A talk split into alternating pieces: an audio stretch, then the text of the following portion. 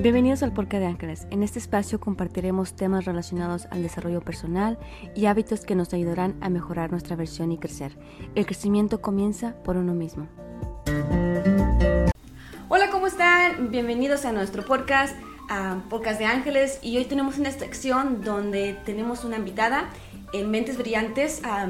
esta invitada es una gran persona, una gran mujer, una gran mamá, una mujer muy trabajadora y tenemos el placer de tener a Alejandra López, que nos va a contar un poquito sobre su historia, su historia de vida, su historia de, de toda su carrera y le damos la bienvenida. A ver, gracias por acompañarnos acá. Es algo que yo creo que esta sección es muy importante para que nuestra audiencia o las personas alrededor de nosotros nos conozcan realmente cómo somos o quiénes somos. Porque creo que mucha gente no tiene en mente qué tanto hemos trabajado para estar donde estamos o lo que hemos llegado o logrado hacer. Y me gustaría que te uh, presentaras a nuestra audiencia y nos digas tu nombre completo y quién es Ale. Bueno, pues primeramente gracias por tenerme aquí, es un placer estar con ustedes. Este, mi nombre es Alejandra López, como ya lo dijo Angie, este, y pues... ¿Dónde naciste? ¿De, ¿En qué lugar nació Alejandra? Alejandra nace en un pequeño pueblito en Guanajuato, México. Okay. ¿Cómo se llama el pueblito en Guanajuato? Eh, se llama Puerto de Águila. Es un pequeño, es un lugar pequeñísimo. O sea, hasta algunos años todavía ni siquiera está en el mapa. Ah, luego juego con mis niñas así, este, de que mi, del lugar de donde yo soy estaba tan pequeño que tal vez nunca, no había suficiente población para haberlo puesto en el mapa. Pero ahora ya está, entonces es un, un pequeño pueblito, Puerto de Águila, es un municipio de, de, de Guanajuato. Okay. Como nosotros le decimos rancho, ¿verdad? Porque mucha gente lo conoce como nuestro ranchito, ¿verdad? Así es. ¿Y qué día naciste? ¿El mes? Yo nací en septiembre. Me hacen mucha bulla porque nací el 11 de septiembre. Ah, Entonces, ya ahora, pues, desafortunadamente con los eventos acá en Estados Unidos, pues, eh, las Torres Gemelas y todo eso, ya ahora cuando, cuando pasó eso, pues la gente me hacía mucha burla a mí porque decía, tú no puedes festejar tu cumpleaños porque es lo que pasó acá. Exactamente. Entonces, este, pues, desafortunadamente le digo, pues sí fue un evento muy triste, pero yo no puedo dejar de celebrar mi, es, exactamente. porque es algo completamente que no está relacionado fuera de, todo eso. Así es. Y platícame un poquito tus padres. ¿Quiénes son tus padres? tu madre. Mis papás son muy humildes, ellos igual nacieron, crecieron, vivieron toda su vida en ese ranchito de donde nosotros somos. Este, mi papá pues comenzó como agricultor ah, y ya después, con el paso de los años, pues se casó y se vino para acá a Estados Unidos. Entonces aquí él comenzó como cocinero. Y ah, pues hasta hace un par de años se retiró como su chef de una, una cadena hotelera que en Estados Unidos. Wow. Sí, y pues mi mamá, ella siempre ha sido una persona bien trabajadora, bien luchona, desde que ella era niña siempre trabajó en el campo también. Su familia era agricultores, mi abuelo en paz descanse, él falleció cuando ella tenía cuatro años, entonces mi abuela sacó adelante a sus nueve hijos como ella pudo y pues los más grandes le estuvieron ayudando pero pues sí les tocó ir a trabajar en el campo. Ya una vez casada con mi papá, pues ella dejó de trabajar tanto en el campo, ya nada más se dedicaba al hogar, a mantener pues todo listo, a cuidar a mi hermana y a mí, hacer todo lo que se necesitaba hacer para, pues así que diría, ella era la administradora del de dinero de la casa de los bienes. Y sí, como dice mucho, lo que vemos mucho en los hispanos, que ah, el hombre manda, pero puerta cerrada la mujer tiene todo el mando, ¿verdad? Poder, así Exactamente. ¿Y tienes hermanos? Pues tengo uno, gracias a Dios, mi hermano lo amo, es hermoso, se llama Adrián. Eh, desafortunadamente Dios no nos dio la oportunidad de tener más, íbamos a ser seis. Pero pues por razones del destino y de la vida nos quedamos nada más él y yo. Él es mi hermano mayor, pero para mí es como que fuera mi hermano pequeño. Yo lo adoro, siempre ha sido mi niña, entonces es como que lo tenemos ahí todo con sentido. Sí, y luego son, como dices tú, son nada más ustedes dos es un poquito más la unión, porque entre más grande la familia, mucho más cosas, pero cuando es no temita creo que es más unida la familia, porque pues te tienes tú a él y él te tiene a ti. es como que nosotros muchos los hispanos decimos que pues tenemos que apoyarnos, apoyarnos cuando somos hermanos unos entre otros, ¿verdad? Exactamente. Y entonces naciste en Guanajuato, ¿verdad? Y después, cuéntame un poquito de tu niñez. ¿Cómo recuerdas tu niñez? ¿Cómo la viviste? ¿Qué recuerdos te, te, traen en mente que siempre dices están presentes para ti? Mi niña es formosa. Yo viví en un lugar, pues lo dije hace un momento, es un lugar muy humilde. Mi, mi ranchito era un lugar muy pequeño, pero todo el mundo se conoce a todo el mundo. Fue muy libre, fue, había mucha paz, no había drogas, no había este, corrupción en ese tiempo, no había eh, peligros. nosotros éramos libres del momento en que nos levantábamos, íbamos a la escuela, terminaban las clases, nos íbamos a jugar con los amigos. Hay algo que siempre recuerdo, y esto siempre se lo digo a las niñas porque a veces que veo aquí estas pequeñas flores, son unas flores así chiquitas, rosadas, no sé cómo se llaman, pero nada más crecen en el piso. Entonces, allá en México, cuando yo tenía, digamos, 7, 8 años, el campo de fútbol, el soccer, se llenaba y estaba, pues yo tendría, digamos, esta altura, entonces a los 8 años yo me tapaba entre las flores, el campo estaba cubierto de flores de orilla a orilla y nosotros con mis primos, mis amigos, todo mi hermano, nos poníamos a jugar a las escondidillas en este campo. Entonces era algo bien divertido porque pues, nada más te agachabas y ya nadie te veía, tenías que andar ahí como que fuera un, un maze, uh, un, laberinto jugando alrededor. Entonces son unas de las memorias yo creo que más, que más tengo presentes de mi infancia porque fue algo bonito, divertido, tranquilo, no nada peligroso como ahora. Sí, ahora está un poquito diferente. Y no solo eso, pero creo que cuando, como dices tú, cuando pasas tu niñez en un pueblito muy pequeño, rodeado de gente que conoces. Es un poquito diferente porque como aquí en Estados Unidos nosotros vemos muy diferente la niñez en los niños. No es como que se salen y andan en la calle todo el tiempo porque es muy diferente. Y esos recuerdos son como que unos lazos que tú le puedes contar a tus hijas porque son momentos de que ellos no vivieron pero dicen, oh, me lo figuro, ah, me lo... Usan su imaginación. para ver todo eso. Y es muy bonito porque regreso a lo que viene siendo que la niñez es muy diferente, ¿verdad? Y más o menos, ese recuerdo, ¿cuántos años tenías? Yo creo 7, 8, 7 años. Y cuando, me imagino, cuando te mueves para acá, para Estados Unidos, ¿cómo fue el cambio para ti o cómo fue ese momento que te dijeron tus papás, nos vamos para allá? ¿O qué fue lo que nos impulsó a, a tus papás a traerlos para acá? Pues mira, de hecho mi papá, él arregló papeles aquí a través de la amnistía hace muchos años. La verdad no estoy segura cuándo pasó todo esto, pero él cuando arregla papeles también nos pone a nosotros para que pudiéramos venir. Entonces desafortunadamente eh, en esos tiempos la familia o los amigos alrededor le decían que no nos trajera para acá porque nos íbamos a corromper, porque estaba, como dijimos, un momento muy diferente nuestra cultura allá de la cultura aquí, que nos íbamos a ir por un mal camino y cosas así. Entonces él se dejó llevar por esas voces y no nos trajo. Entonces yo pienso que yo tendría como cuatro años de edad cuando eso sucedió. Entonces pasaron los años y él se tuvo que hacer ciudadano para poder arreglarnos. Entonces, entonces gracias a él ya tenía, yo creo, fueron 15, cuando tenía 15 años, logró que nos pasaran los papeles a mi hermano y a mi abuelo. Entonces, por razones de la vida, lo que sea, mi mamá no arregló con nosotros en ese momento, entonces yo me tengo que quedar con ella en México todavía un año más en lo que ella arregla sus papeles y ya luego entonces sí nos vinimos. Oh, ok, ok. Pero, pero fue algo traumático. A ver, cuéntanos. porque siempre mucha gente piensa que cuando uno se emigra, que y lo más con tú cuando estabas en la edad de la adolescencia, que es totalmente un cambio, ya a pesar del cambio de la adolescencia que estamos, las hormonas y todo eso, y aparte un cambio de, cultura, un cambio de ciudad, un cambio de país. O sea, todo totalmente algo diferente, algo como que dices tú, traumático, para ti. Y explícanos por qué fue traumático para ti, cómo fue el proceso.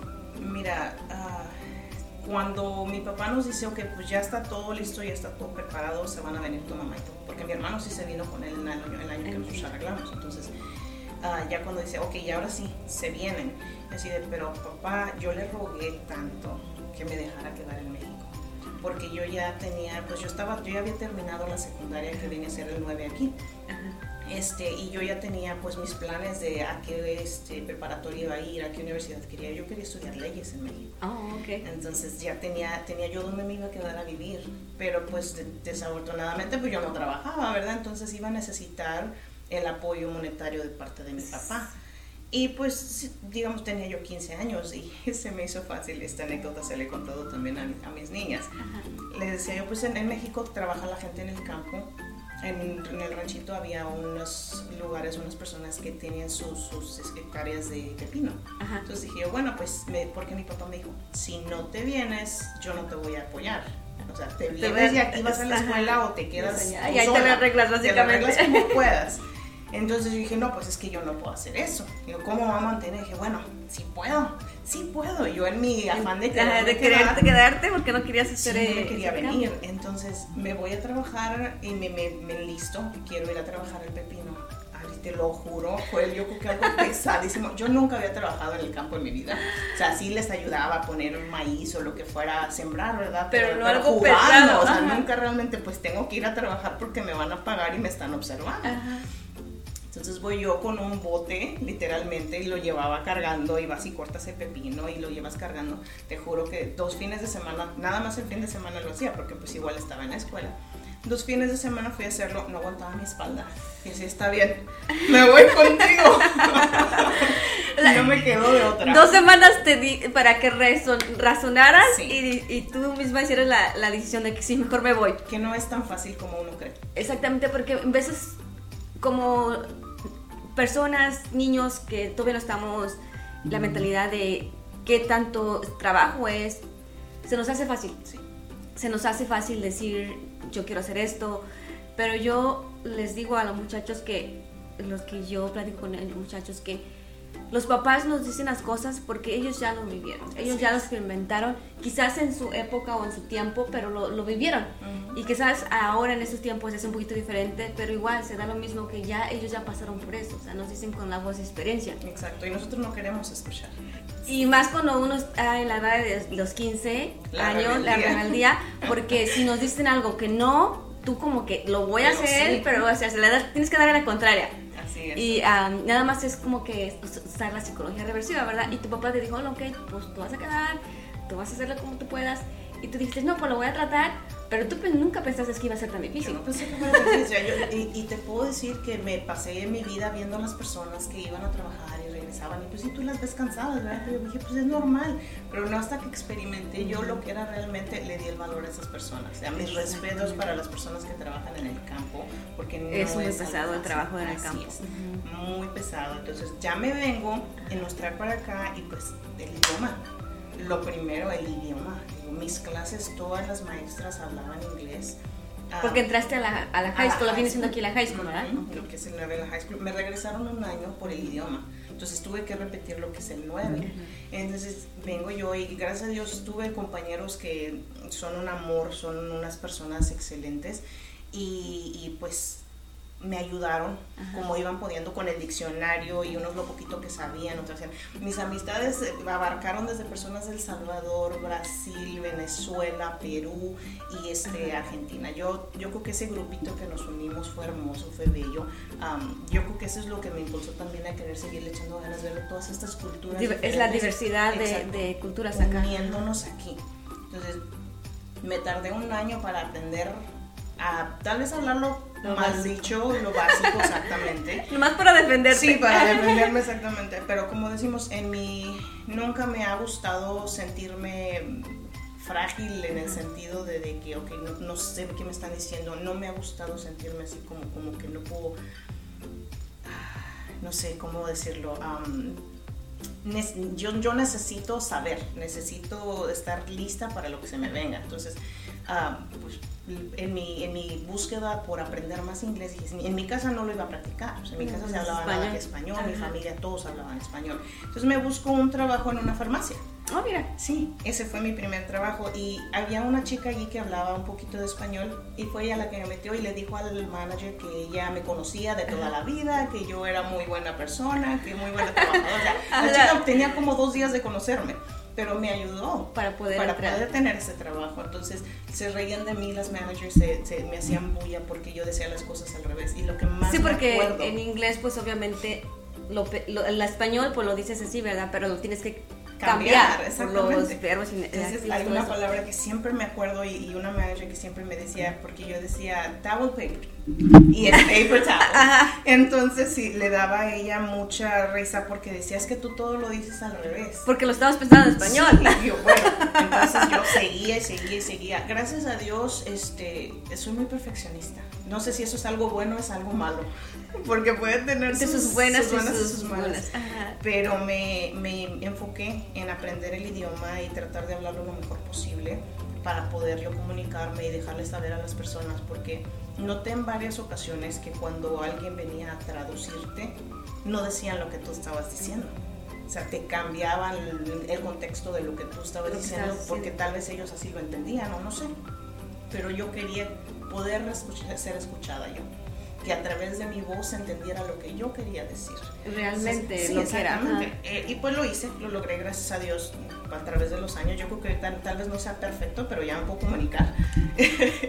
pero pues, pues creo que uno de los idiomas más difíciles es aprender un poquito el inglés, porque como lo escribes, se lee diferente, la pronunciación, muchas palabras suenan igual, pero no son igual. Y para tener ese, ese desarrollo como nosotros como que inmigramos acá, es una gran ventaja, porque no, aunque muchos, yo tengo acento cuando hablo inglés, y me gusta porque eso me identifica, eso te identifica a ti. Muchas personas en veces les avergüenza su acento, pero a mí, a mí me gusta.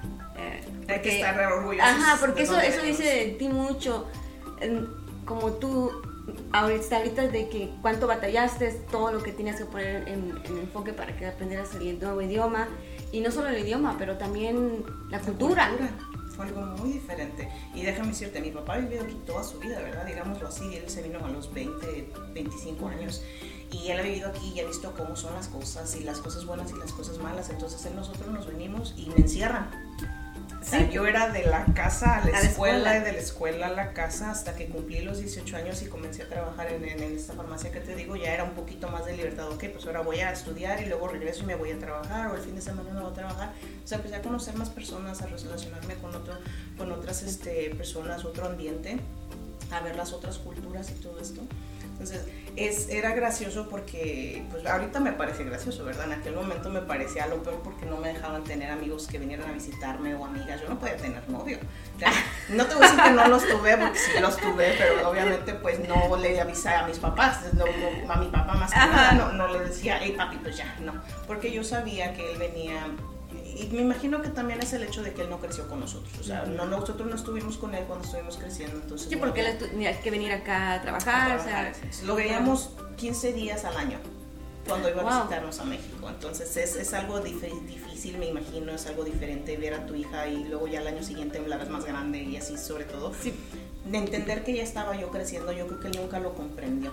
Sí, porque es acto, porque como dices tú, él no, no creció, sí, era responsable de tu papá, pero era tu imagen de tu papá, o sea, tu, tu la picture, tu, fotografía, pero no tuvieron comunicación de relación como papá. No hubo esa relación. Porque él era más papá ausente. Ausente, pero era papá que ponía dinero. Sí, cargo, sí. Y mi mamá siempre, dijo eso, o sea, ella, siempre dijo, tu papá está pendiente de ustedes, tal vez no está aquí con ustedes, este, apoyándolos físicamente, pero él está desde donde está, gracias a, que él está donde está, tenemos para comer, para vestir, para tener nuestra casa. O sea, digo, mi mamá administraba el dinero a lo mejor que podía porque mi papá mandaba dinero para mis abuelos, para nosotros, para la casa, y ella todavía tenía que ahorrar de ese dinero que le mandaba. Imagínate, 100 dólares, 200 dólares que en esos tiempos tenía que administrarlo muy bien para que alcanzara para sí, porque todo. No solo eso, pero aparte de que pues estaba mandando dinero para allá, él también tenía que aquí en Estados Unidos hacer sus pagos, porque muchos muchos pensamos o muchos que vivimos en México, las personas que viven en México piensan que pues acá todo es fácil. Todo es fácil. Pero no, porque cuando uno está acá tiene biles que tiene facturas que pagar, tiene que pagar la renta, tiene que pagar la comida, eh, si tienes un carro tienes que pagar el mantenimiento, etcétera, etcétera. So, es una gran responsabilidad porque no solamente estás aquí tú solo. Él tenía familia aquí cuando estaba tenía acá. Tenía sus hermanos y algunas amistades. Entonces, gracias a eso, pues todos vivían en un apartamento. Sí, es otra cosa que sí, ¿verdad? Que se ve mucho que ah, cuando no tienen su familia, pues es como roommates. Sí, era la manera de, de ayudarse, de que todos vivían, en, creo que vivían como 8 o 10 personas en un apartamento de una recámara. Le digo, Dios mío, ¿cómo vivían? Pero pues gracias a eso, que se apoyaban unos a otros y es que todos tenían familia en México. Exactamente. Entonces, varios de ellos, o tal vez yo creo que la mayoría nos trajeron a las familias para acá y pues todos se dispersaron. Pero pues sí, es un, es un cambio grande, es, un, es, es una experiencia puedo decirte que es hermosa, pero no. Exactamente, porque pues, y no, no solo cualquiera, porque mucha, vemos muchas personas que dicen, no, pues mira qué fácil ya tiene las cosas.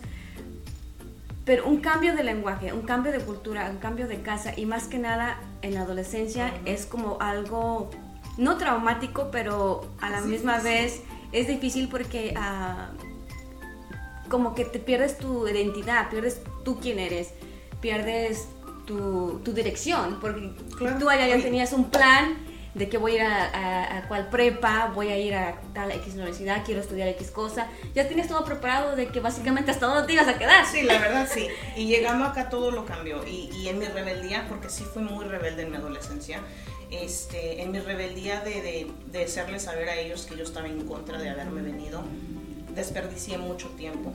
Ah, me recuerdo en México había un muchacho que eh, pues este, con siempre estábamos compitiendo tanto académicamente como en soccer. A mí me gustaba mucho jugar soccer cuando yo era niña entonces todo el tiempo estábamos compitiendo y era de que o si no era el primer lugar era yo el primer lugar. O sea nos peleábamos ya en México se usa que la bandera los honores y todas esas cosas. Entonces siempre estábamos peleando por ser los abanderados o él o yo o él o yo siempre siempre. O sea yo creo que uno, una vez que una maestra se la dio a otra niña nada más porque decía que ya estaba ya estaba desde que compitiendo entre ustedes exacto pero siempre éramos así nosotros. Entonces yo llegando para acá como acabas de decir tú me perdí mi, mi, enojo era tanto, mi rebeldía se, se vio en mis calificaciones, porque yo ya no le echaba ganas a la escuela, ya era como que no me interesa porque estoy aquí a fuerzas. Y, y como digamos allá lo mismo, nuestra mente no está, eh, cuando es uno chiquito o adolescente, no está eh, pensando en el futuro. O sea, tus papás te trajeron, porque la mayoría de los inmigrantes cuando vienen acá a Estados Unidos por una vida mejor, ¿verdad? Te trajeron para acá para tener una mejor educación, un mejor estilo de vida y no lo valoramos hasta cuando ya estamos más grandes o cuando ya tú ves la, la, fotografía de fuera de que si no hubiera hecho esto hubiera tenido tantas oportunidades, pero por mi terquedad o por nada más por mi necesidad, pues...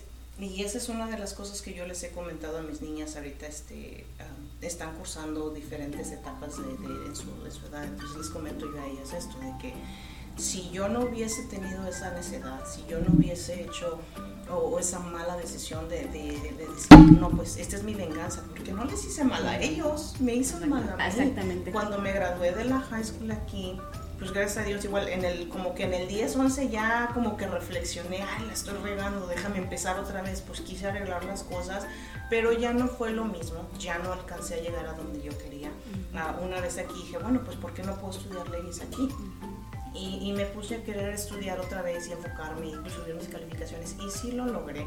Hasta cierto punto tengo que decir que estoy orgullosa de lo que hice, pero yo sé que pude haber hecho más porque me gradué con honores, me gradué en el 10% más alto de toda la clase que se estaba graduando ese año.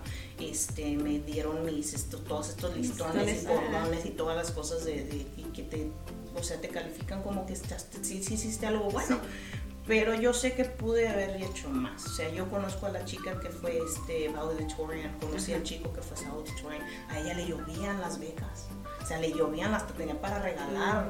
Y yo así como que yo pude haber llegado ahí y yo sé que pude haberlo logrado. Y ya en el 10, 11 era mi meta. Yo quiero ser valedictorian, yo quiero estar allí y ser la primera, la mera mera de todos porque sé que voy a tener más oportunidades. Me enfoqué en querer ir a Stanford. Oh. Estaba, estaba viendo muy Yo quería volar muy alto, pero el hecho de que cometí ese error tan temprano cuando yo llegué acá me costó demasiado. Exactamente, pero yo creo que no es un error, Ale, es un, una enseñanza para donde nos va a llevar, porque yo no creo mucho en que mi destino es nuestra, nuestro camino. Nosotros somos las guías de lo que vamos a hacer o la guía de que, quiero, obviamente se trabaja mucho porque se tiene que trabajar mucho. Como dices tú, te enfocaste, empezaste a subir tus calificaciones, empezaste a notar tú el cambio en ti. Y me imagino que tus papás también lo notaron en ti.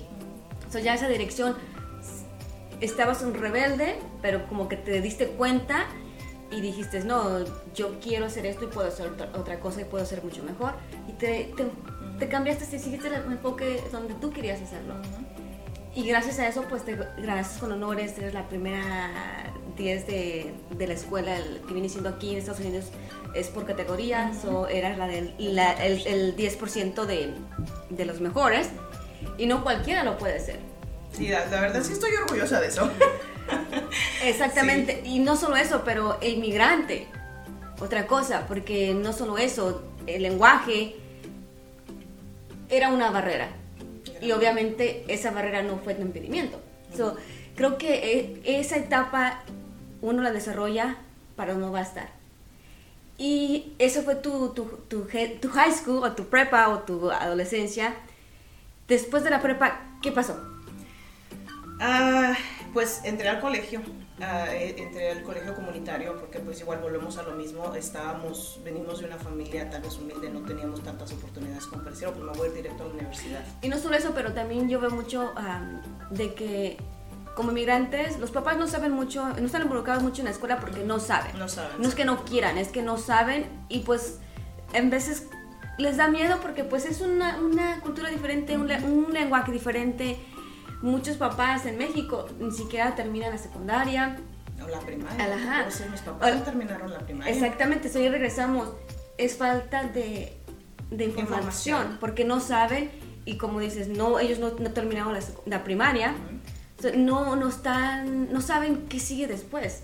Y mucha gente, yo veo que dice, ah, que los papás que no es otra cosa.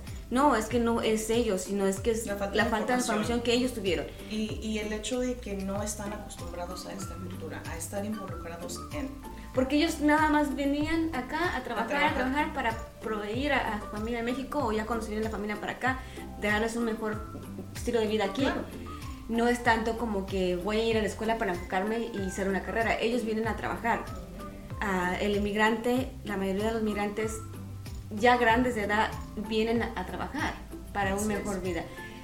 Obviamente la persona que estudia una carrera en México o, o en cualquier otro país está un poquito más guiado, viene y se informa un poquito, quiero hacer esto, quiero aprender esto, porque ya tiene educación, ya tiene Ya tiene información. una base. Ajá, y la mayoría de los que vienen de México, que vienen a- de, de trabajadores, vienen a trabajar, Trabajar. o, o inmigrantes a trabajar. Son las metas que tienen, venir a sacar adelante a su familia. Exactamente.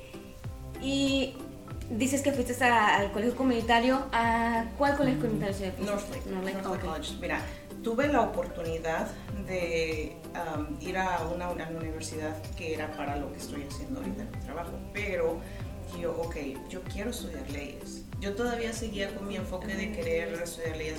Quería ser prosecutor, Ah, ok. este, un, un abogado penal. Ah, y, y pues dije, bueno, voy a intentarlo. Entonces empecé el colegio, empecé a tomar los cursos, todo lo que se necesitaban, los, los básicos. Ah, pero luego viene y toca la puerta el amor. El bendito amor. Entonces, So, ¿cu- ¿Cuántos años tenías eh, en este tiempo? ah, digamos, estaba por cumplir 20. Ok, ya casi iba a toca cumplir el amor 20 en tu años, casa. sí. Ok, bueno. Ah, es, es una historia larga, pero, o sea, te la resumo lo, lo mejor que se puede. Este, yo creo que en tanto tuvo que ver el hecho de que, pues les digo, a los 18 años mi papá todavía no quería que yo tuviera novio, no quería que yo saliera a lugares, no me dejaban salir de noche. Am, el hecho de que yo crecí más que nada con mi mamá nunca fue de, ah, me voy a escapar de la casa y me voy a ir con los amigos. No quise hacer eso, no porque no pudiera, porque la oportunidad la tuve, pero no lo hice por respeto a mi madre. Entonces, yo con mis ganas de conocer el mundo, el ímpetu de, de salir de aquí de Texas, de ver algo nuevo, no me puse a pensar en ese tiempo que pues, yo tengo un trabajo, yo puedo agarrar un apartamento yo sola, o sea, no estaba en mis planes ni en mi mentalidad porque volvemos a lo mismo, venimos de un lugar donde estás con tu familia y la única manera de salir de tu familia es casada. Y es básicamente la, la, La cultura, exactamente. Entonces, eh, sobre todo en un ranchito pequeño, no, se, no te ponen a pensar, oh, pues tienes que estudiar y tal Y más en un ranchito que futuro". todo se, se ve como que sales hasta de blanco de la casa. Exactamente, entonces todas esas cosas. Y, y pues bueno, ah, viene este muchacho ah, y, y yo así como que, ay, pues me voy a ir, ahora sí que él vivía en California. Ok. Entonces me voy a ir al otro lado de Estados Unidos, voy a conocer cosas nuevas, voy a tener más aventuras y bla, bla, bla. Bueno, me caso, me voy a vivir a California, no me gustó. Déjame decirte que no, ah, hubo las playas, me encantaron, eso sí, las playas en California están hermosas. Pero hice a un lado mis estudios. Ah, Ok. La- lo, lo pausaste. lo pausé no porque no quisiera ir. No porque no quisiera ir, sino porque volvemos a nuestras culturas. En el rancho te casas y pues ya vas con tu suegra de todos lados. O sea, ya no, ya no andas, o en esos tiempos no andabas sola, se acostumbraba que tú te, ya te casaste y ya no puedes andar con ropa escotada, ya no puedes andar sola porque te puede faltar el respeto y todas esas cosas. Entonces, vengo yo acá y me Muy, caso. muy tradicional. Muy tradicional. Entonces me caso yo con esta persona y su familia pues tenían esos costumbres. Entonces yo estaba ya acostumbrada a ir y venir sola donde quiera que yo iba porque pues traía mi carro, yo iba a la escuela, me iba a trabajar, me pone que no salía a ver el mundo, pero yo estaba acostumbrada a hacer mis cosas sola. Si tenía que ir a la tienda, yo iba a la tienda y regresaba o iba con mi mamá y así. Ah, en el día pues me iba con las amigas a, de compras al, al mall y así. Entonces llego yo allá y me caso y pues como que la señora yo iba a ir a la tienda y oh pues llévate a la niña, su hija, tiene como 12 años la, una adoración esa muchachita. Este, y pues me voy ya, y yo así como que yo no necesito un chaperón, yo puedo Sí, sola. Pero bueno, entonces comenzamos así, y después yo me inscribí en un colegio allá en, en California y comencé a ir a las clases, pero pues tú sabes, en los colegios te da trabajos en equipo. Entonces yo estaba en equipo con unos muchachos y también unas muchachas, pero a la salida de la clase estaba, recuerdo que era la clase, la clase de contabilidad. Entonces mi esposo viene y me mira platicando, caminando con el chico y me dice... Celoso. Ay. No, fíjate que no. ¿No? Am, en ese, bueno, al menos yo no lo tomé como celos, pero lo que me dijo él, mi prima viene a este mismo colegio Oh. y si te mira van a empezar a hablar que andas haciendo lo que no, porque volvemos a lo mismo. Son personas tradicionales del rancho que su mentalidad tal vez no ha cambiado. Entonces estaban así y por no pelear, por no batallar, pues sí terminé el semestre, pero ya no regresé a la escuela. Mm. Entonces como que me empecé a cortar las alas tal vez yo sola porque lo permití, yo lo permití. Ah, no voy a decir que es culpa de nadie más porque yo fui la que decidí detener mis estudios. Entonces ya luego me embaracé. Este, tengo dos hermosas niñas. Una nació en California, la otra está, nació aquí en Texas. Pero me embarazo, nace mi nena y pues ya iba a ser más difícil Ajá. ir a la escuela, trabajar, la familia. Entonces nos decidimos regresarnos porque el trabajo que yo tenía desde la farmacia aquí me transfería a una farmacia allá. Oh, ok. Entonces ya después ahí empezaron a cortar- recortar personal y, y me, me- pues digo, es que no encuentro trabajo. Apliqué para muchísimos lugares y en todos había 15, 16, 20 personas aplicando para la misma posición. Entonces era muy Mucha competitivo, muy, muy difícil. Entonces dije yo, no, no puedo estar así, o sea, tenemos que, que ayudarnos a trabajar. Y me comentaron así de, ¿por qué no trabajas en el campo? Y así de, no.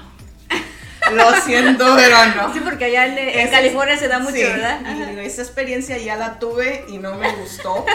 Mi respeto para todas las personas que trabajan en el campo porque es, uno, es un trabajo pesadísimo. Sí. Tienes que tra- trabajar a las Súper 5 de la mañana y regresas hasta las 5 de la tarde. de noche a noche. No, dije yo no. Me regreso a Texas.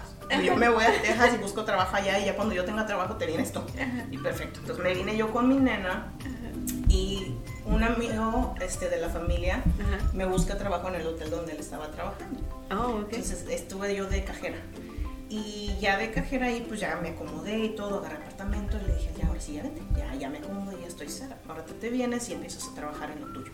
Él en ese tiempo estaba comenzando con remodelación, Ajá. cosas de mantenimiento y así, entonces se metió a trabajar en el aeropuerto, tuvo varios trabajos y ya luego eh, terminó. Sí, porque ya tenían algo allá estable, Sí. más que nada él, y pues obviamente regresa acá. acá. Tú tenías, tú como que le diste el empujocito, yo voy, me estabilizo primero y ya tú Y ya luego después, tú te vienes. para no llegar a cero. Exacto. Entonces lo hicimos y tengo los mejores padres del mundo porque mi papá siempre trabajó en la tarde. Él su trabajo entraba a las 3 de la tarde, 1 de la tarde, lo más temprano. trabajaba en un hotel, ¿no? En un hotel. Entonces mi mamá pues todavía estaba llegando para acá y igual se quedó trabajando hasta en la casa porque te, digo, el trabajo en la casa es un trabajo dificilísimo, déjenme decirles. Mucho trabajo.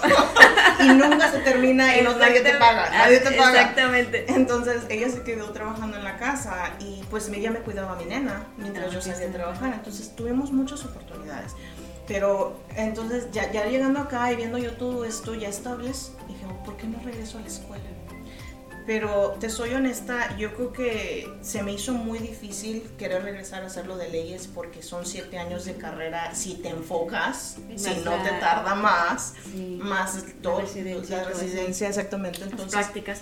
Se me hizo como que iba a ser mucho. Entonces dije, si no puedo hacer esto que era lo que me apasionaba de niña, ¿qué puedo hacer ahora? ¿Qué es lo que puedo hacer que me ayude, que me, que me, que me llene, que me sienta plena de lo que estoy haciendo? Entonces ¿por qué no intentar otra vez? Ahora sí, masajista. Oh, Entonces me voy a la universidad a sacar mi certificación de masajista.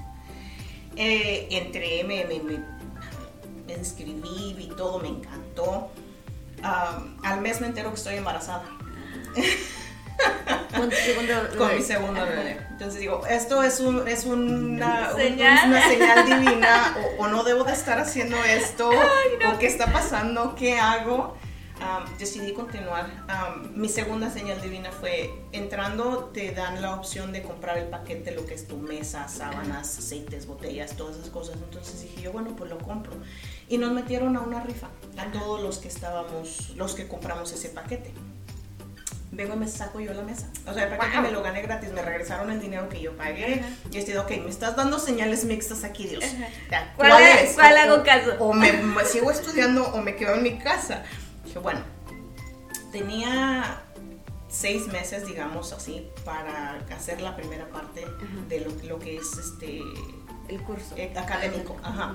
Y dije, bueno, puedo hacer esto y ya una vez que ya pues ya voy a estar gordita no voy a poder hacer lo que es hands-on lo que es ya estar haciendo la práctica manual estar haciendo porque tienen una clínica y tenemos que hacer 80 horas de masaje para podernos graduar. y pagar la licencia exacto ajá. Entonces no podía yo estar haciendo masajes embarazada pero me dicen los maestros no te salgas haz este proceso, termina lo primero, aprende todo lo que es académico y luego ya regresas y haces lo que es, prácticas. prácticas, exactamente. Entonces lo hice. Digo, me recuerdo que había veces que me quedaba dormida en la clase de, anatomía, pero como pues yo decía que sí le echaba ganas eh, fuera de clase y me ponía a hacer mis tareas y estudiaba y todo. Sí, porque es un proceso. Sí, bastante. Entonces pues, yo ya embarazada me daba sueño. Haz de cuenta, yo trabajaba de 5 de la mañana a 3 de la tarde llegaba, me bañaba, daba de comer a mi niña y me iba a, este, a la escuela de 5 de la tarde a 10 de la noche. Entonces ya era de que pues ya en las tardes ya embarazada, pues sí, ya estaba así como que quedando dormida. Y el maestro no me regañaba o no me llamaba la atención porque una, sabían que estaba embarazada, dos, sabían que tenía un trabajo largo en la mañana y tres, que sí, igual me ponía a, enfocarme a hacer mis trabajos y mis tareas. Entonces mis calificaciones los exámenes, todo iba bien. Entonces termino yo lo que es la primera parte y pues me fui a tener a mi bebé. Nace mi nena y a los tres meses otra vez, vamos a terminar. Y me dicen los maestros, no pensábamos que fueras a regresar. Porque muchas personas hacen la mitad y ya no regresan. pero es que... Pero también pagaste ese dinero para sí, marica sí, la verdad, sí. Y no, y déjate, que es como he dejado muchas cosas a medias. No quería dejar esto a medias quería sentir terminado algo exacto sentirme sentirme satisfecha con mi trabajo. Y es algo que realmente me llenaba los últimos meses cuando yo estuve antes de salir para tener a mi bebé. Yo era el como quien dice el, subject. A mí los maestros me daban masaje a mí para enseñar cómo era el masaje prenatal o sea, tú eres, tú eres la, la, modelo. La modelo exactamente. Entonces no, no, no, permitían que los alumnos me dieran masaje porque pues podía pasar algo verdad pero los, los este, instructores ellos, me daban el mensaje yo pues, de ladito y me daban y les decía así se tiene que hacer y esto es lo que tienes que hacer. Cuando es uh, prenatal eso uh, para personas embarazadas es un poquito diferente. Es, es, muy diferente el proceso. Entonces pasa todo esto, regreso, hago mis horas que tenía que hacer de masaje, este, termino todo y me gradué en el 2014. Okay, 2014 Entonces yo, yo estaba bien orgullosa de mí misma porque pues, era mi primer... Un logro, eh, un logro sí. que. Y lo trabajaste bastante. Eh, me costó, entonces yo estoy bien orgullosa de lo que hice porque fue un proceso difícil, cansado. eh, puse muchas cosas en riesgo. Eh, una de ellas, a mi esposo en ese tiempo no le gustaba que yo fuera masajista. Machismo, llámale lo que quieras. No le parecía porque la cultura, lo que quieras, no, nadie estuvo de acuerdo más que mi mamá. Mi único apoyo en la escuela de masaje fue mi mamá. Que mi pilar es ella. Mi madre es la que me ha sacado adelante toda mi vida. Entonces me dice ella, dale, si tú quieres, yo te cuido a la niña. Y ya cuando nació la otra, vete, yo te cuido a las niñas. O sea, tú puedes, échale ganas, sácalo. Si es lo que tú quieres, hazlo. Entonces lo hice, eh, comienzo a trabajar en eso y te digo, puse muchas cosas en riesgo porque mi bebé estaba pequeña, tenía mi niña de tres años, este, mi esposo igual, el tiempo, todo. Yo creo que se fueron dando las cosas de una manera u otra, entonces, pero lo logré. Y yo estaba feliz y estaba satisfecha. Y es algo que me llena. Y hasta el día de hoy te puedo decir que me apasiona lo que hago. Me encanta trabajar, ver cómo las personas llegan todas adoloridas, cansadas, estresadas y se levantan así como que, ah, como que se les levanta el aura, no sé, como que hasta brillan. Y a una vez este, tienen su masaje, ya sea de por terapia, relajación, si tienen una lastimadura, si tienen algo así. Entonces, son cosas que a mí me llenan, me hacen feliz. Más allá de que, pues sí, me va bien trabajando en, en- en- en el masaje, pero es algo que me llena.